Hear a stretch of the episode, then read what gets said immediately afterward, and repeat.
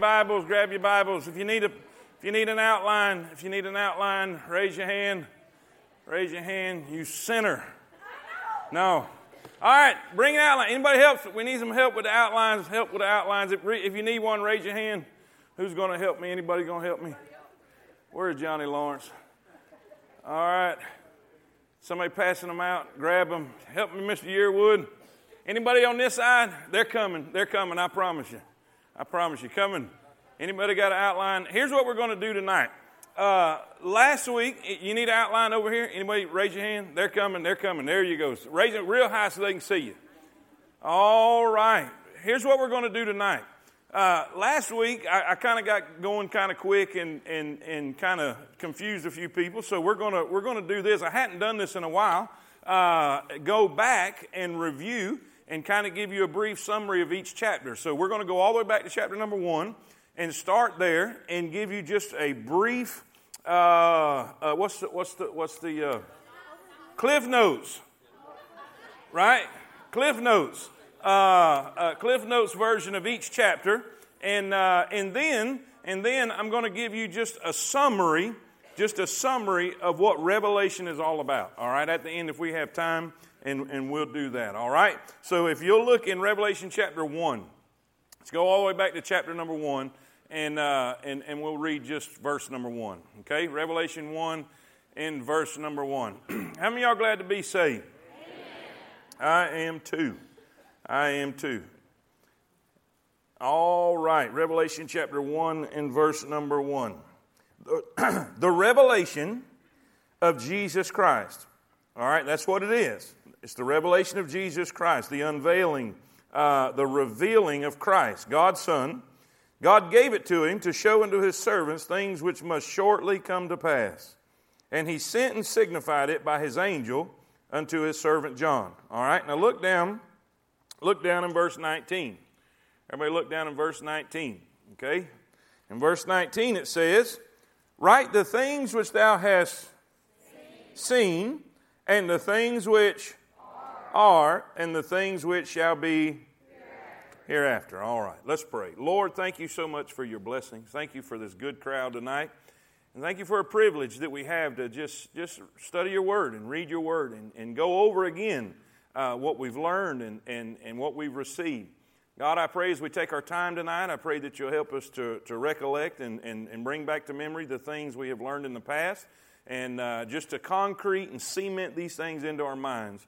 And Lord, uh, if there's something new that we missed before, Lord, bring it to our, uh, uh, bring it to our minds and, and our memory. And Lord, I pray that your perfect will be done tonight. Thank you so much for saving us. Thank you so much for giving us a place to come and study. Thank you so much for giving us your word that we can depend on. We can trust it. We can believe it. And God, I pray that your perfect will be done tonight. In Jesus' name we pray. And all God's people said, Amen. Amen. You may be seated. as we go through this, as we go through this, I'm not, I'm not sure how much time it's going to take to do this because I'm going to have to uh, comment some on, on these. Some will be short, some will be a little bit longer. Uh, you don't really have to write down anything. I did that on purpose tonight. Uh, uh so, I mean, you can. I'm, obviously, I'm going to say something that's not on that paper. So, if you want to, you can but I wanted to put everything in your hands with no blanks whatsoever so you can focus, all right? So you can stay with me. Sometimes, sometimes uh, I get to going fast and you're trying to fill in the blanks and, and you get behind. And once you get behind, it's hard to catch up, almost impossible. If that makes sense, say amen. So if you want to relax tonight, if you want to relax tonight, put your pen down and just listen and, and, and just uh, take this in as we go. You can do that or if you want to take notes, whatever cranks your tractor, it's America. Do what you want to do. Say amen. All right, chapter 1. Chapter 1. Here's what we need to understand, and here's what we need to keep in our minds. Uh, verse number 1, chapter number 1, verse number 1 of Revelation says it all. Okay? It is the unveiling, it is the revealing of Jesus Christ, God's Son. God, in the conclusion, is saying, This is what I want you to know about my Son. This is what I want you to know about Christ, the Redeemer, the Savior. All right? And, and so he begins to share that. Then at the end of, uh, uh, or almost the end of that chapter, in chapter number one, we find in verse 19, he gives us an outline of the whole book, right? He gives us an outline. He says, Write the things which thou hast seen. That's chapter one. Write the things which are, in other words, present day that John was writing. That's chapters two and three. And then the, the things which shall be hereafter. That's chapter four, all the way to the end of the book, all right? And so as we do this, keep that in mind. This is about Christ. It's all about Christ. Amen? And so uh, uh, let's look at this. Chapter number one. Chapter number one. What do we find in chapter number one? We find the vision of a resurrected Lord. All right? We find the Lord revealed to us. First, there's an explanation of the book. That's, that's verse 1. Verse 1 and verse 19. If you, if you are taking notes or you got a pen in your hand, you want to do this, you can put beside that verse 1 and verse 19 an explanation of the book. And the, and the vision of the resurrected Christ is Lord. Now, why is that important? Why is that important? Because a lot of people, a lot of people still have in their mind uh, a, a vision of Christ on the cross. I mean, you see it. You see it in pictures. You see it in relics. You see people having it around their necks, crucifix with him on the cross. That's not Jesus, and that's not where he's at right now. He's not on the cross, and he's not in the tomb. He's on the throne. He's our resurrected Lord. He is the Lord. He's the sovereign Lord. He's Alpha and Omega, the beginning and the end. Say amen. amen. He's Lord. He's Lord. All right? So we see him as Lord, the vision of the resurrected Christ as Lord. And we have the outline in verse 19. Okay? Chapter 2. Chapters 2 and 3 go together. All right? Chapter 1 is on its own. Chapters 2 and 3 go together. This is the instructions to the seven churches. All right? In each one of these letters, there's seven letters to seven specific churches, right?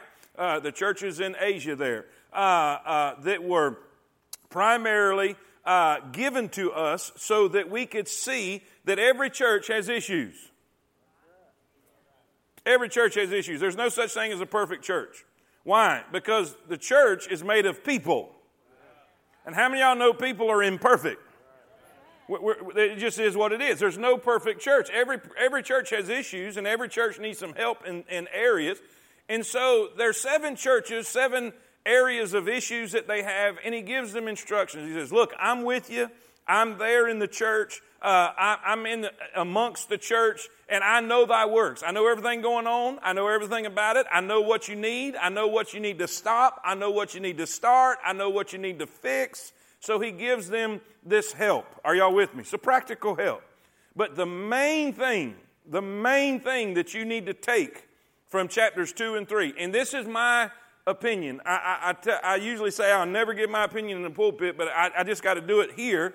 But I'm, I'm going to tell you right now that this is my opinion. The main thing that you need to take from chapters 2 and 3, and the most important thing you can take from this, is he's given you a prophetic history of the church. If you take those seven letters, you can find a direct uh, link, a direct history of the church from Pentecost all the way to rapture. Okay? In other words, what God is saying, I know what my church is going to end up being. I know what it's going to be when it starts. I know the middle of it, and I know the ending of it. I know that it's going to start on fire. I know it's going to start guns a blazing. I know they're going to have a love and a care and they're going to go wide open. They're going to leave their first love and they're going to get, at the end, they're going to be lukewarm. Lay out a Laodicean church, right? So he gives us a picture of the church.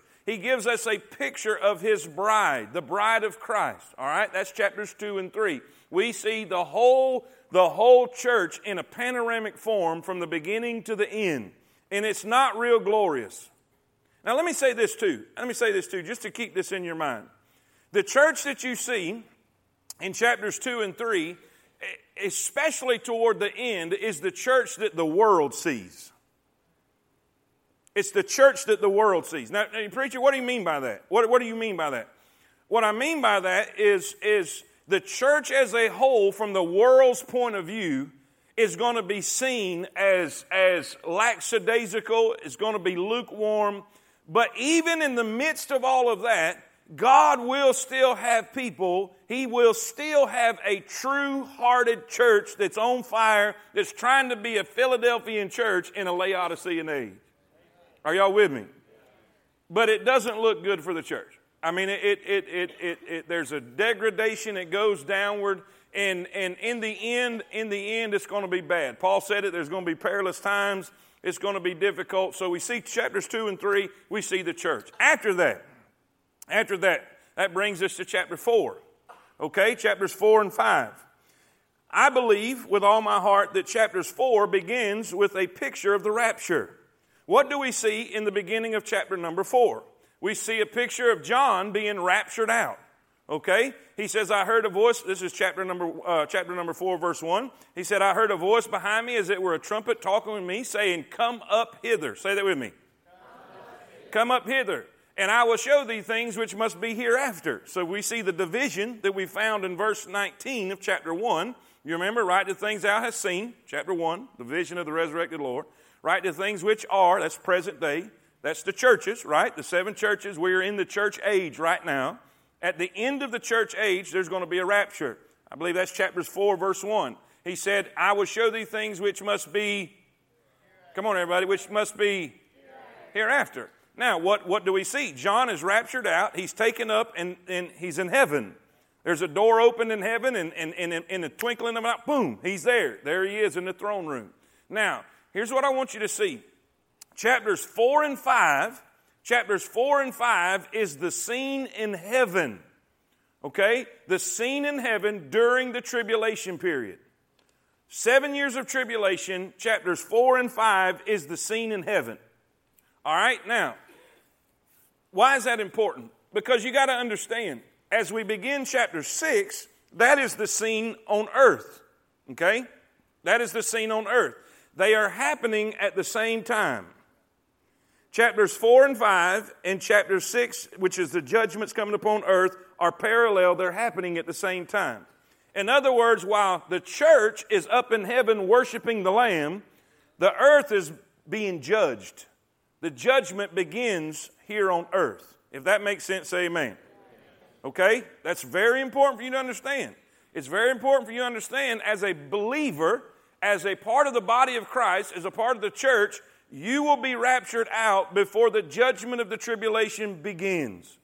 The 24 elders that we find represent the believers, represent the church, okay? This is in chapters 4 and 5. All right, we see, we see what, do we, what, what do we see taking place? In the beginning, we see a picture of the rapture. Secondly, we see the scene in heaven of the rapture of the church and during the tribulation period. Third, the 24 elders represent the Old Testament saints and the church. Now, what is, what is taking place? What is taking place? Mainly worship. All right? Mainly worship. That is what's taking place in heaven uh, uh, after we are raptured out. And there's, there's singing going on. And there's singing going on. In chapter 4, we find a song. In chapter 5, we find a song. But it's all worship. In chapter 4, God is being praised, the Redeemer's being praised because he made all things. So, in what is worship? What is worship? It, we tie the word worthy. Now, here's this is really important. Worthy worship. So, what is worship? It's worth, th, worthship. It's you, you access, or, or, or you giving God what He is worthy of. Are y'all with me? So, why is He worthy? Chapter 4, chapter 4, we find He's worthy because He made us.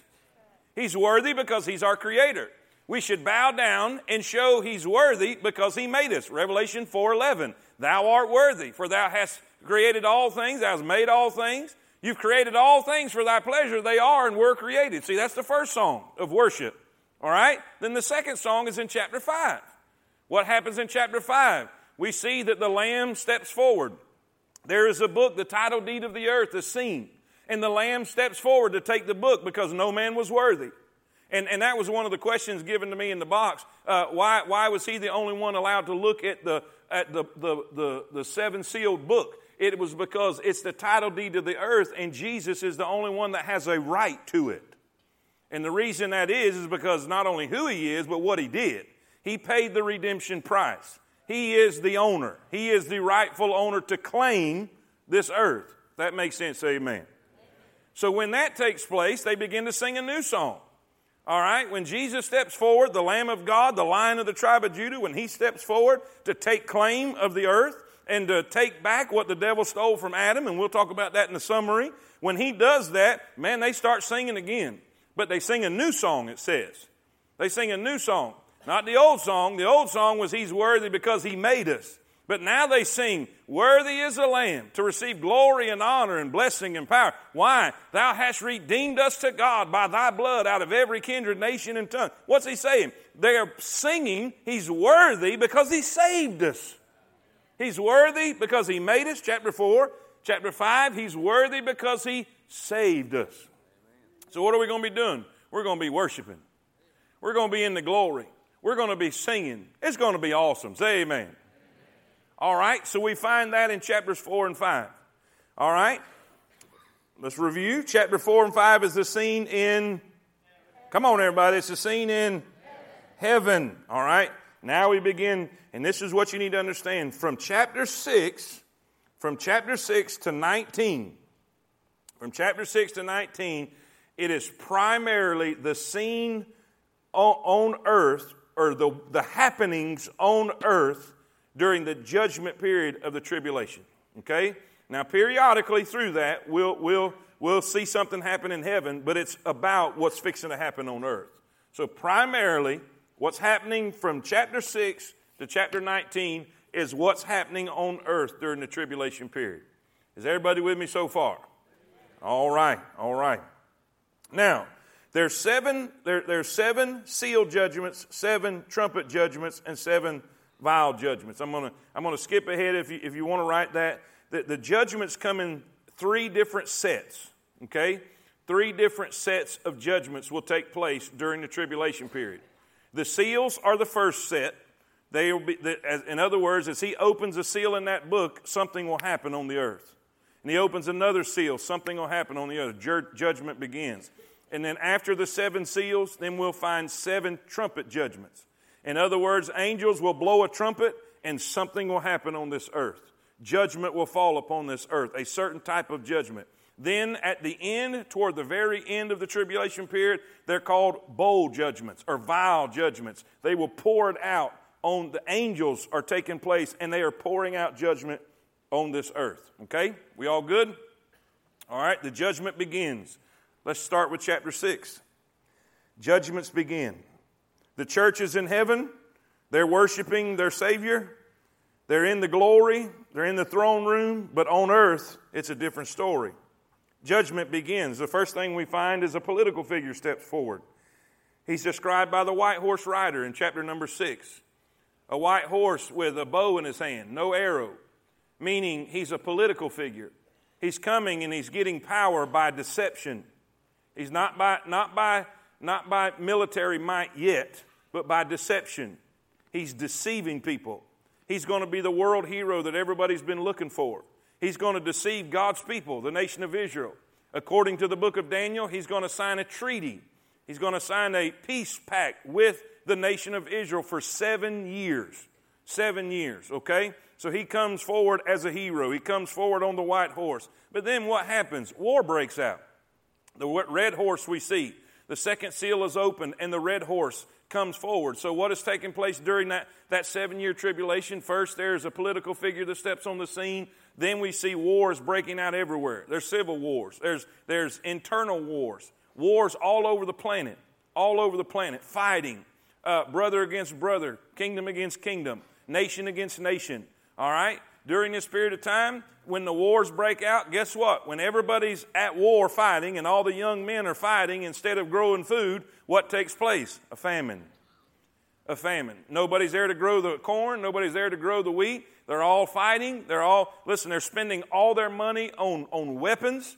They're spending all their money on warfare. Nobody's spending it on agriculture. And so, because of that, now we have famine. What is famine? It's a lack of food.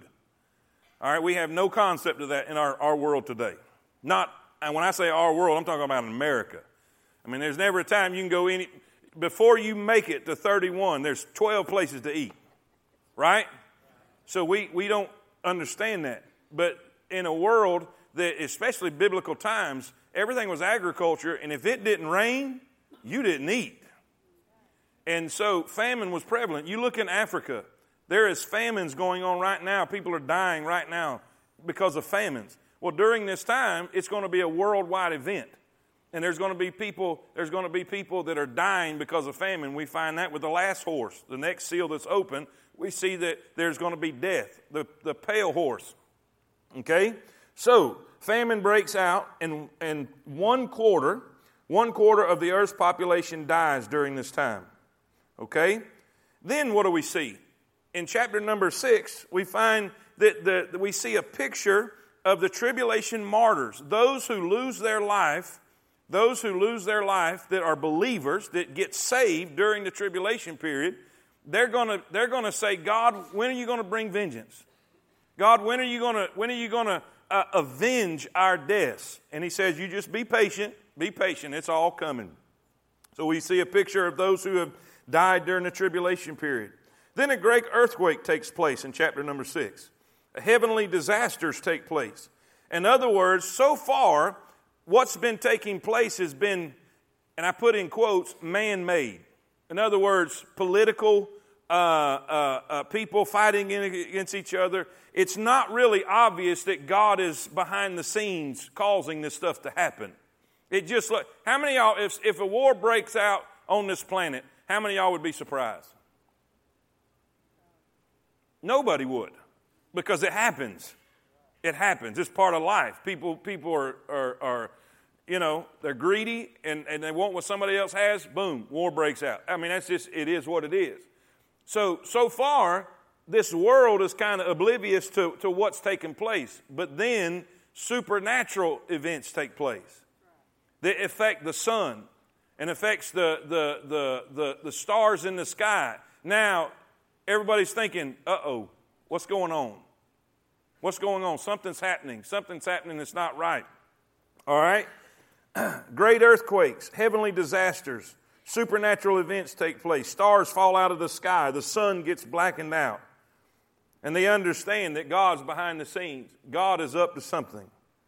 All right, chapter 7. We see there's kind of a, there's kind of a, God says, God says, time out, time out. I want to show you a picture of something. That's what chapter 7 is. Chapter 7 is the sealing of the 144,000 Jewish witnesses. Now, why are they important and why are they needed? Because the church, who is the witness for Christ today? The church. What happened at the rapture? The church is raptured out. God is not going to be left without a witness. So he seals, he seals, and I, I, I anyway, I'm going to just stay with what we're doing. Uh, 144,000 believers in Christ. They believe. I believe, I'm going to just say this, and you can put it whatever you want to put it. I believe they believe the witness of the two witnesses that we're going to read about here in the future. And understand everything in Revelation is not always in chronological order, but they're, they are sealed by God. In other words, they're going to be protected during this period of time uh, of the tribulation. They're going to be protected and they're going to and God's going to save 144,000 Jewish missionaries. Imagine 144,000 Billy Grahams going all over the planet. Okay? That's what's happening. That's what's going to take place. So he stops, he pauses the action to let you know that he's fixing to seal a bunch of missionaries. And then in that same chapter, in chapter number 7, we see he gives you he gives you a picture of all the people that get saved, I believe, from the witness of the 144,000 Jewish witnesses. What is he showing you? He's not only showing you that he's gonna, he's not going to be left without a witness on this earth, but he's showing you that they're going to be very effective in their preaching. There's going to be, there's going to be countless millions of people who will believe in the Lord Jesus Christ during the tribulation period because of the preaching of the 144,000 Jewish missionaries that God is sealing and sending out. If that makes sense, amen. We see them up in heaven. They, are, they, have been, they have been martyred for their faith, but they are believers and they are in heaven because of the witness, I believe, of the 144,000 Jewish witnesses. All right? Chapter 8. Am I going too fast or do I need to slow down? Is everything good? If it ain't, tell me. Because I, I promise you, I will slow down. I get excited and I start getting faster and I don't mean to. So, so let's, let's do this. All right, the church is raptured out, but God is not going to be left without witnesses, so he seals 144,000 Jewish missionaries to send them to all over the world. All right, chapter 8, we see the judgments continue. All right, the timeout is out now. He, he goes back to the action taking place on earth. Chapter 8, when the seventh seal is open, the trumpet judgment begins. So now we begin the second set of judgments to take place on earth. Now, if, if, if, you, if you notice, if you hadn't noticed yet, you will by the time we get to the uh, further on into this deal.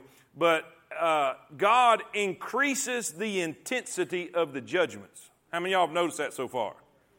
So we start, we start here, but we just keep increasing it and increasing it and increasing it. All right? Now, chapter 8. The seventh seal is opened and the trumpet judgments begin. What happens there? God sends a hailstorm with fire, lightning, all mixed in together, and one third of all the trees and all green grass is destroyed. All right? Then a meteor, a meteor hits the ocean. One third of all the sea becomes inhabitable, uninhabitable. One third of sea life dies, and one third of the ships destroyed, possibly from uh, a tidal wave from the, from the meteor that's hitting. It's called, the, the Bible describes it as a great mountain that hits the ocean. And this is the, this is the results. Then a falling star called wormwood uh, falls and hits the earth and uh, causes one third of the earth's fresh water to become undrinkable. One third of the earth's fresh water to become undrinkable. And then the sun loses a third of its ability to create light. So, what do we find now? More darkness more darkness. With a third of the sun gone, then there's going to be, it affects not only day, but it affects night also. The, the moon and the stars are reflecting less light. What is, what is God doing? Remember, we said this earlier. The Bible says men love what rather than light? Men love darkness rather than light because their deeds were evil. So, what is God doing? He's giving them what they He's giving them what they want. All right, chapter 9. Chapter 9. It gets really crazy. Locust like demons are released out of hell to torment men on the earth. Locust like demons are released out of hell to torment men on the earth. An army of 200 million demonic horsemen are released out of hell to destroy one third of humanity, one third of the population left on the planet. Men are killed by three things fire, smoke, and brimstone. And brimstone is sulfur. You find it a lot, uh, researchers have found it a lot around volcanoes. It's part of what, and, and, and I imagine this, I imagine this. If you stand there and you see what's coming out of a volcano, that's what it looks like. That's what fire, brimstone, right? Fire, brimstone, smoke, all of these things. So it, it, it would be uh, imagining this worldwide. Here's an amazing thing that we find in chapter 9. Read verse 4 for me.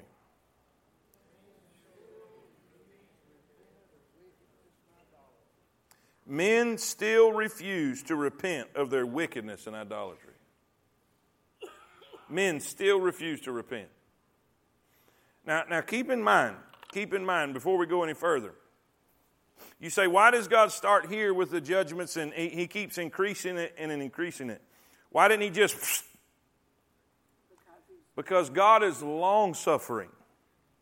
God is not willing that any should, but that all come to repentance. So, what is he doing? He's trying to get man to turn to himself. We all have this idea, and I, have seen it portrayed as that God is this meanie in heaven, and, and, and, and, and he's just a, it's just a monster to, to bring these type of judgments upon this earth. I mean, what kind of, what kind of sick person? Well, guess what? As, as terrible as these judgments are, they're still not repenting. They're still not. But he's trying. He's trying, he's doing everything he can for them to turn back to him and repent. So, keep that in mind. Keep that in mind. All right? Now, chapter 10.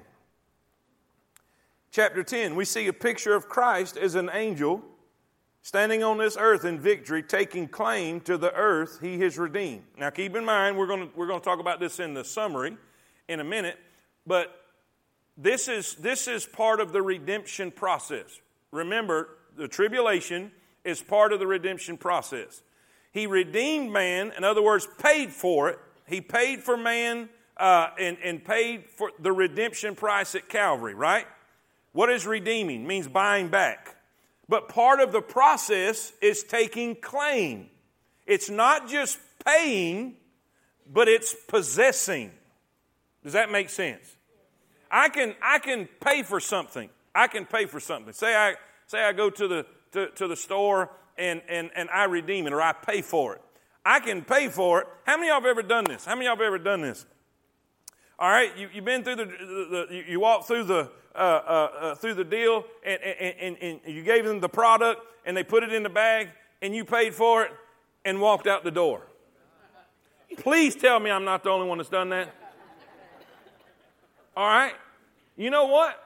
That product was only halfway redeemed. It was only halfway redeemed. It was paid for, but I never took possession.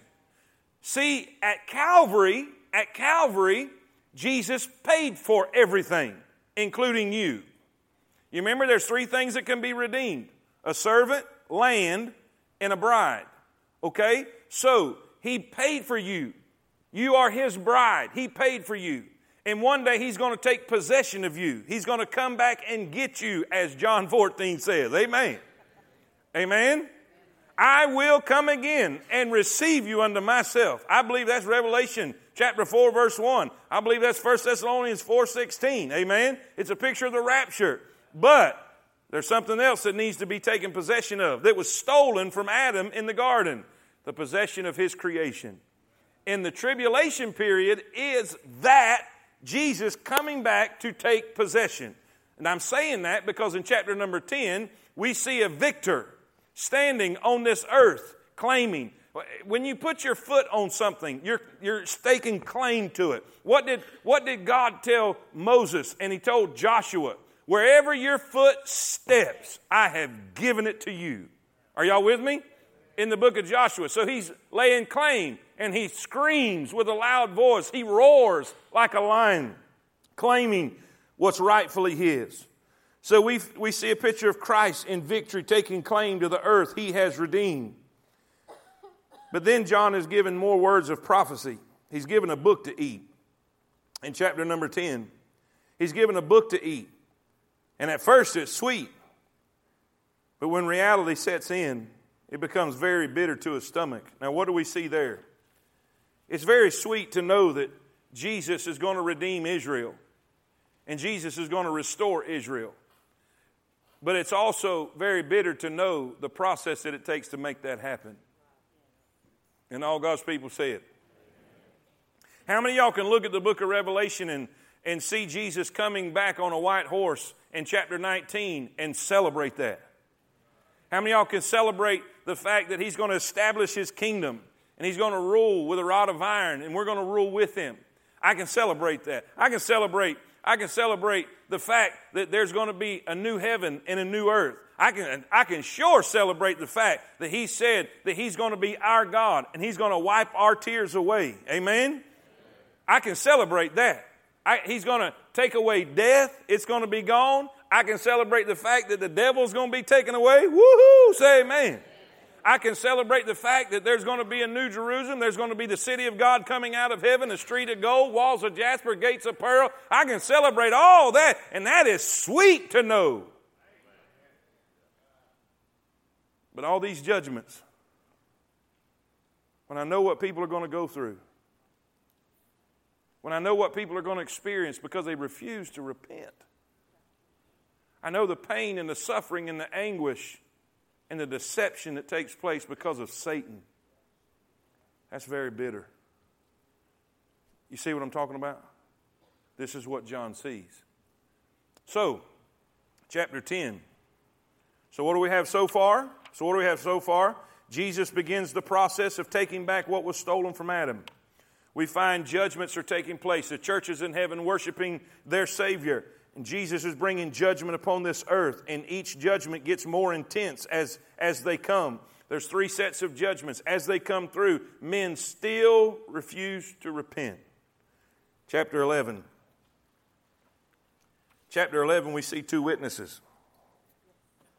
Two witnesses. And we're not going to get into the debate and argument who they are. Whether they're Enoch and Elijah or Moses and Elijah or Julio and Clifford. It, uh, you know, we don't. The Bible doesn't say who they are. It's not something to argue about. Right? If you don't think so, then argue with what you want. But a mind changed against his will is what? Of the same opinion still. So if you think you got your way and they just agree with you to shut you up, you accomplish zero. Because nobody on the planet can, can dogmatically say who they are. You know why? Because he didn't tell us. Now, if he wanted us to know, he would have told us. Let's just take for a fact that there's going to be two witnesses, right? That's all we need to know. That God is going to have two specific witnesses that He's going to ordain, He's going to send, and they're going to preach, okay? These two witnesses are introduced and they're going to have supernatural powers to use during the time of their preaching. I believe that they're going to preach primarily in Jerusalem for three and a half years before the Antichrist will be able to kill them. All right? They're pri- I, I believe, I believe that the 144,000 Jewish witnesses believe because of the preaching of these two witnesses. And I believe their primary ministry is in Jerusalem because they're trying to reach God's people. Okay? Because if you'll remember, God's people still hasn't accepted the Messiah. The 144,000 are going to go and they're going to reach the rest of the world. While these are still here irritating the Antichrist and the unredeemed. Okay? Now, these two witnesses, they're going to, they're going to be killed by the Antichrist finally. They're going to be killed by the Antichrist, and they will be left to rot in the street and the earth celebrates their demise. People are so wicked, they're so wicked, and they hate truth so bad that when these two preachers die, they're going to celebrate by sending gifts to one another. That's how bad it's going to be. They're going to celebrate the demise of these two witnesses by sending gifts to one another. Okay? They're not even going to give them the dignity of a burial. They're just going to let them rot in the street. But three and a half days later, they're going to get back up. Life is going to come back into them, according to chapter number 11, and God's going to take them home. You know why? You know why? Their job is done. Their job is done. We see a great earthquake takes place in Jerusalem. 10% of the city is destroyed, and 7,000 people die. Then we see a picture, a future picture of the second coming of Christ in chapter 11. Now, if you'll remember, if you'll remember, if you're new tonight, sometimes, sometimes during the beginning parts and the mid parts of, of the book of Revelation, he will give you a small glimpse of something that's going to take place in the future. How many y'all remember that? Say amen. amen. Well, this is a small glimpse of Christ's return. Okay? At the end, at the end of chapter number 11. All right? Now, chapter 12. Chapter 12. We see a picture of a woman, and it is a panoramic picture of Israel. Christ and the devil's war against them. Okay? It is a picture of Israel, Christ, which is the man child, and the devil's war against them. All right? Now, so I, I give you several things as far as, okay, what the woman represents. The woman described equals, that's Israel. Okay, that's a picture of Israel. The male child that's described in this chapter is a picture of Christ. The dragon, obviously, he's a picture of, all right, a third of the stars that, that Satan, the dragon, pulls out of heaven, they are, they're represented by the, the fallen angels that's deceived by Satan. And during this chapter, we find Israel flee to the wilderness during the tribulation and is protected by God there. Now, let me help you with that just a second. Everybody, look at me. after three and a half years, after three and a half years, the Antichrist, the political figure, the politician who has deceived the nation of Israel and their people into thinking he's their friend and he's a good guy, he's going to finally step into the temple that's going to be rebuilt in, in Jerusalem and he's going to say, I am God. He's going to stop them from them worshiping the way they used to. He's going to stop the sacrifices. He's going to stop their, their mode of worship and said, Listen, from now on, I am God. You're going to worship me. When that takes place, that is called the abomination of desolation. That's spoken by Daniel, and it's also spoken of by the Lord Jesus, okay, in Matthew 24. When that takes place, Israel is going to say, Uh oh. We've been duped. And that is when Jesus told them, You better pray it's not in the Sabbath. You better pray your flight is not in the winter. In other words, you need to get out of there as fast as possible. And when that takes place, there is going to be a mass exodus of Jews out of Israel fleeing to the wilderness because Satan is going to enter into the Antichrist and he's going to bring an all out onslaught of slaughter to kill and destroy God's people. But supernaturally, we know God is going to protect them. He's going to hide them somewhere or another. He's going to protect and, and, and uh, uh, feed them, provide for them out in the wilderness. So he turns from that group that's escaped and he comes and he fights the remnant that's still in Jerusalem and still in Israel to try to kill God's people. Okay? So that takes place. All right? Chapter 13. Chapter 13. So, what, is, what does that say to us? From the beginning of, of Israel's time, especially the time of Christ, Satan has tried to stop God's people. And he's tried to stop this man child. He's tried to stop the seed. And I'm going to I'm to elaborate on that in the summary here in just a second. All right, chapter 13. We see another picture. We see another picture we see a beast. Now, who is this? The Antichrist is described as a beast. Okay? This chapter 13 primarily deals with the time of the Antichrist and what happens and goes into more detail. Okay? The Antichrist is described as a beast. The Antichrist is killed and comes back to life, and the world is mesmerized by this. Now remember, the Antichrist begins when we first see him, what is he? Is he a warlord? What is he? He's a politician. He's a politician. All right? Some sometime sometime during his during his reign, during his rule, during his time uh, in office, he is killed.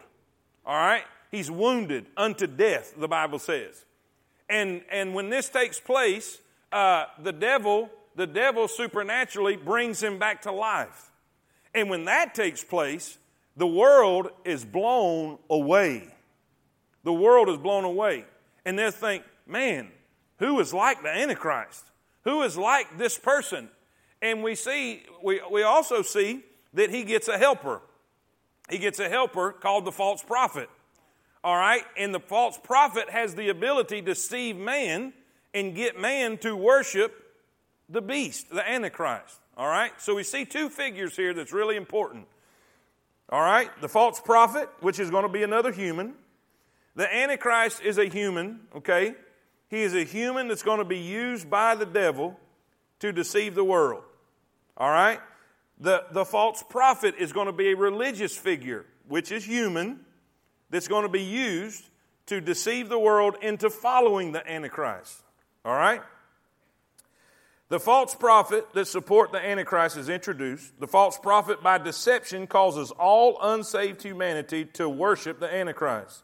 He makes a statue. He builds an image, a statue, and then he causes it to come to life. It, it's able, this statue begins to speak. and it's animated, it comes to life. Uh, with the artificial intelligence that we have today, that's not unheard of. Now, whether it's going to be that or real life, I'm not sure, but whatever it is, it's going to be used to deceive the world to worship the Antichrist. All right, then we see the mark of the beast is introduced. All the world is going to be forced to get it or be executed. All right, and the execution is going to be by beheading. So, what have we got so far? A political figure comes he is the answer to all the world's problems. He's the answer to the crisis in the Middle East. He brings and he, he makes a pact with Israel and said, Hey, we'll, we'll solve this. We'll let you have your, your, your, little temple there and you can do your thing. And at, the, at three and a half years, he breaks their covenant. He breaks the treaty with them and he says, I am God, you worship me. He forms, he forms a one world government. Instead of the United Nations, instead of America and all that, there's one, there's one government and there's one leader, and that's the Antichrist. Not only is there a one world government, there's going to be a one world religion. And the religion is the worship of the beast, it's the worship of the Antichrist, okay? Then there's going to be a one world economy. It's going to be a one world economy. It's not going to be used by paper money, it's not going to be used by credit card, it's going to be used by the beast, the mark of the beast. They're going to have to get a code put in their hand or in their forehead, and you will not be able to do business without it. You will not be able, see, he's got to control people some way or another. And this is a way to control the masses. This is the way to control humanity. And so this mark is going to be introduced. If you do not have this mark, you cannot buy, you cannot sell, you cannot do anything in the economy. So if you're a true believer in Christ, you're going to have very, very a, a very difficult time in anything. You're going to basically starve to death. If you take it, then you can operate in society. But according to the Lord, if you take it, you'll be doomed. And we'll see that in the next chapter. All right? Now, so we see in this chapter a, a more vivid description of the Antichrist. We see an, a helper that he has is introduced. And then we see there is a mark that's, that's instituted to control the masses. All right, chapter 14. Chapter 14. We see the 144,000 Jewish witnesses again. All right, but now, now they're seen with Christ in worship of Him. All right, we see them now with Christ in worship of Him. Now, instead of the 144,000 witnessing, their ministry has ceased, and now God sends an angel with the everlasting gospel. So, so, so far during the tribulation period, first you had the, the, the witnesses, the two witnesses, their ministry ceased. Then you had the 144,000 Jewish witnesses, missionaries, their ministry ceased.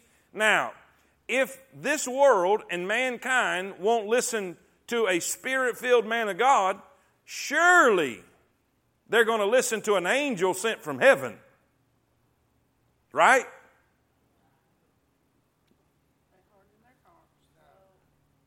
Can you see? Can you see in this? Can you see in this that God is truly doing everything possible for them to repent? He's not a meanie. He's not a monster. He's a God of mercy and he's judging this world, but he's trying to bring them to him. Okay? Now, all right, let's go to the next. We see the warning to anybody who takes the mark, they're going to be condemned to eternal punishment. And now again, we see a future battle of Armageddon is described as the winepress of the wrath of God. Now, now, now, if you want to initial this, if you want to initial beside that, put verse 19. Verse 19. And the reason that is, is the Battle of Armageddon doesn't officially take place till verse 19. This is just a glimpse. This is just a glimpse of what's going to happen in the future. Does that make sense? Amen? Okay. You remember, various times as through the book of Revelation, you're going to see something that's going to happen in the future. All right? Now, chapter 15 chapter 15. We find tribulation martyrs. In other words, all those that have died at the hands of the Antichrist and have gone through and have stayed faithful to Christ and committed to Christ and would not take the mark. These tribulation martyrs are seen singing to God before his throne. They're victorious. And the way the chapter describes them as being victors. You say, but they died. Yeah, but God sees that as victory. When you see their end and you see the Antichrist's end, you would agree. Amen? All right, the tribulation martyrs are seen singing to God before his throne, and the angels are preparing themselves to deliver the final judgments upon this earth, the vial judgments or the bowl judgments. So we see in chapter 15 a preparation to bring the final judgments upon this earth. All right, chapter 16. The final judgments begin, and they're being poured out on the earth. The first thing that takes place is unrepentant unbelievers are given painful sores all over their bodies. And they still will not repent, and they still blaspheme God. Then all sea life and fresh water is destroyed. All sea life and fresh water is destroyed. Then men are scorched with extreme heat and they blaspheme God the whole time. They know where it's coming from, and yet they still blaspheme Him. Then demons are sent out in, in the form of frogs. It says that a frog comes out of the mouth of the false prophet in the image, in the, in the, the Antichrist. This, these are demonic forms that go into all the earth, deceiving men to come. What are they coming to? Armageddon. They're coming to Armageddon. Come and fight. Come and fight. Come. The devil is getting this world to come and help him because they have an enemy. And the enemy is the one that's been bringing all these judgments. I believe that's part of the uh, part of what he's going to use to get man to come and fight against Christ. He's going to convince them that all the bad stuff in the world is happening because of them and we got to fight we got to fight God. During chapter number 16, we find a worldwide earthquake destroys most of the cities on earth. And then great hailstones between 75 to 110 pounds fall upon this earth. And guess what? Go ahead and say it.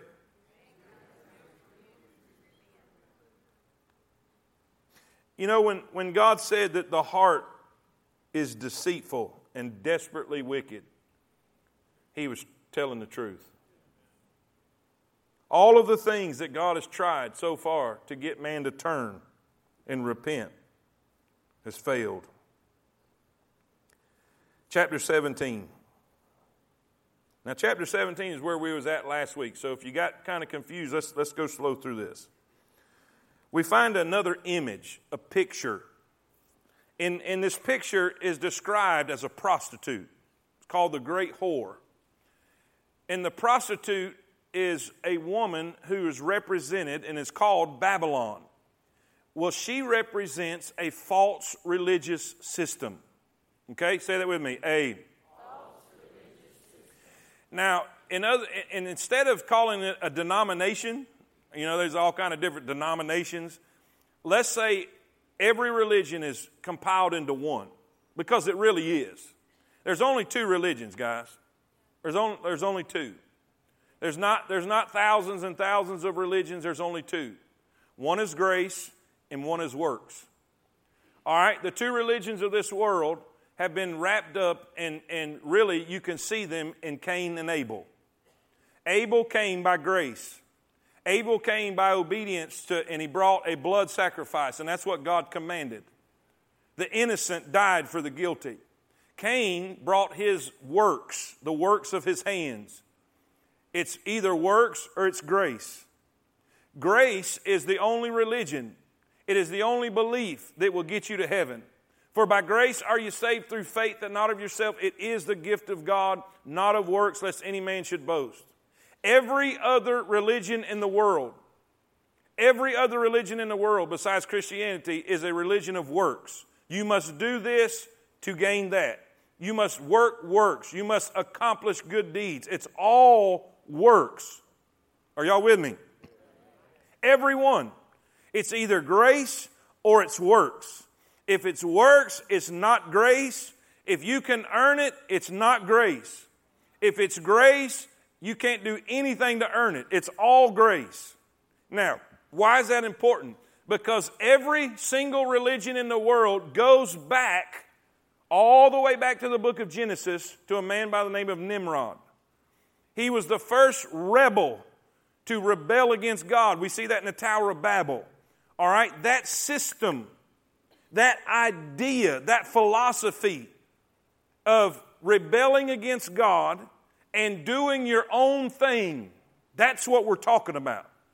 It has permeated the life of humanity all the way from that time, and it will be used by the Antichrist. This religious system is going to be used by the Antichrist in the end. And she is represented, God is, is describing this religious system as a prostitute. Now, if that makes sense, amen. So, the woman we see in this chapter is described as a prostitute. It is the false religious system that's utilized by the Antichrist to control the world. The scarlet colored beast represents who?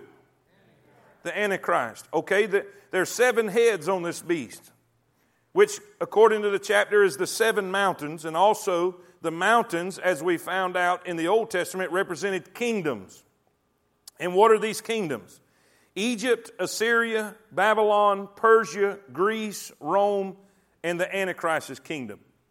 Now, what did he say? Five have fallen, one is. What, at the time of John's writing, you got to keep this in mind. At the time of John's writing, what kingdoms have come and gone? Egypt, Assyria, Babylon, Persia, and Greece. They've come and gone. Who was ruling at the time of John's writing? Rome. Rome was. That's what that chapter is saying. Rome is, and the one that's coming is going to be the, the next major world kingdom that has to do with Israel, will be the kingdom of the Antichrist. You say, what is, okay, let's keep on. I'm, I'm running out of time. Oh, my soul, help us, help us, help us. All right, the ten horns, the ten horns that are described.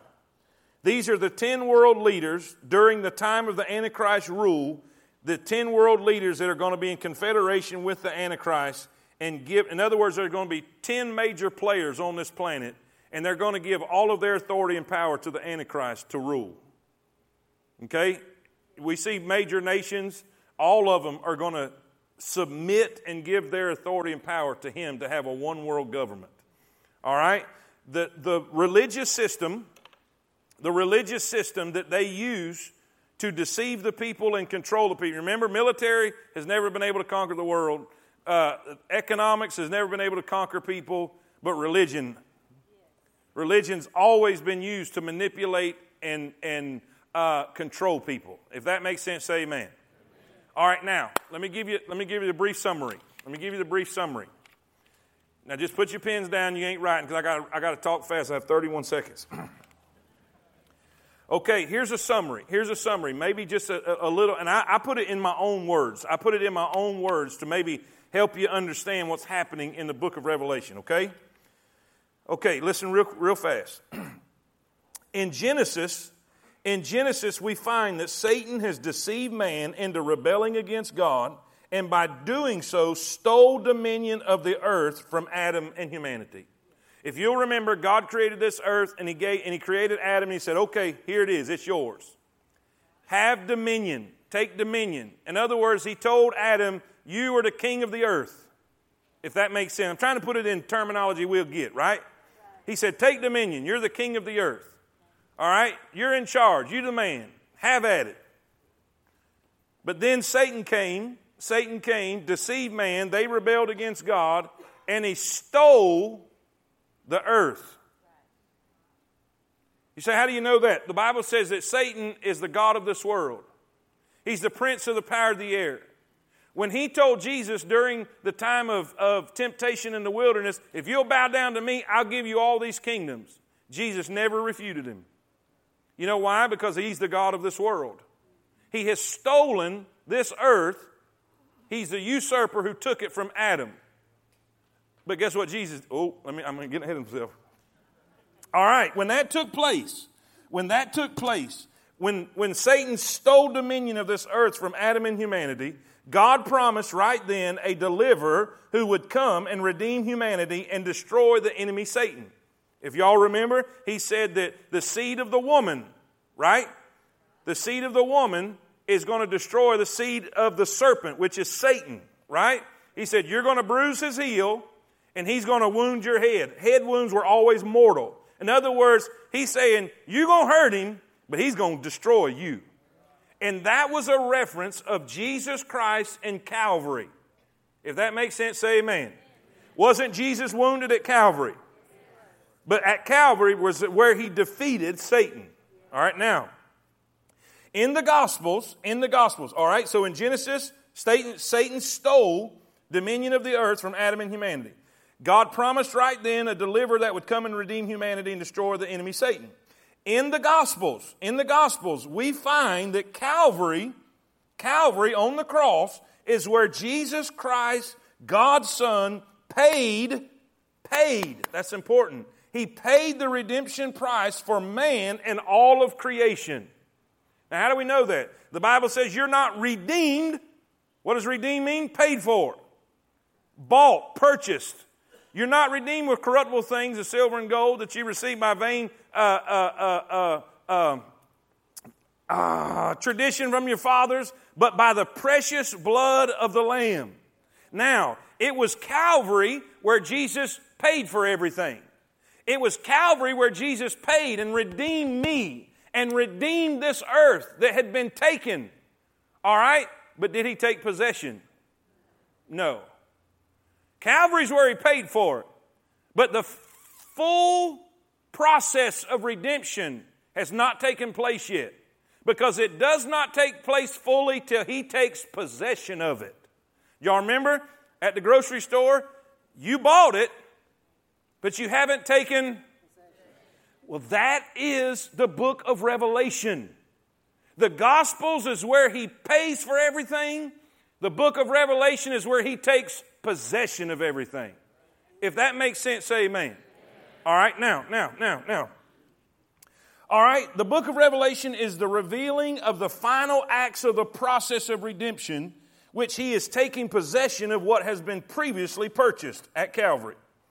All right, but the thing is, Satan's not going to just turn over and let him do it. He's not just going to give up what he has stolen and will put up a demonic fight against God's promised deliverer. The revelation of Jesus is broken down into three parts so you will know. Number one, he is on the throne and he's the sovereign Lord of the universe. Number two, he knows and loves his church and has a plan for it. Number three, he will judge sin and unrepentant sinners, defeat Satan, and establish his promised kingdom with the restored Israel and Jerusalem as the capital of the world. Say amen. amen. Here's the conclusion Jesus is powerful, Jesus is merciful, Jesus is worthy, and Jesus is Lord. Give him praise and glory.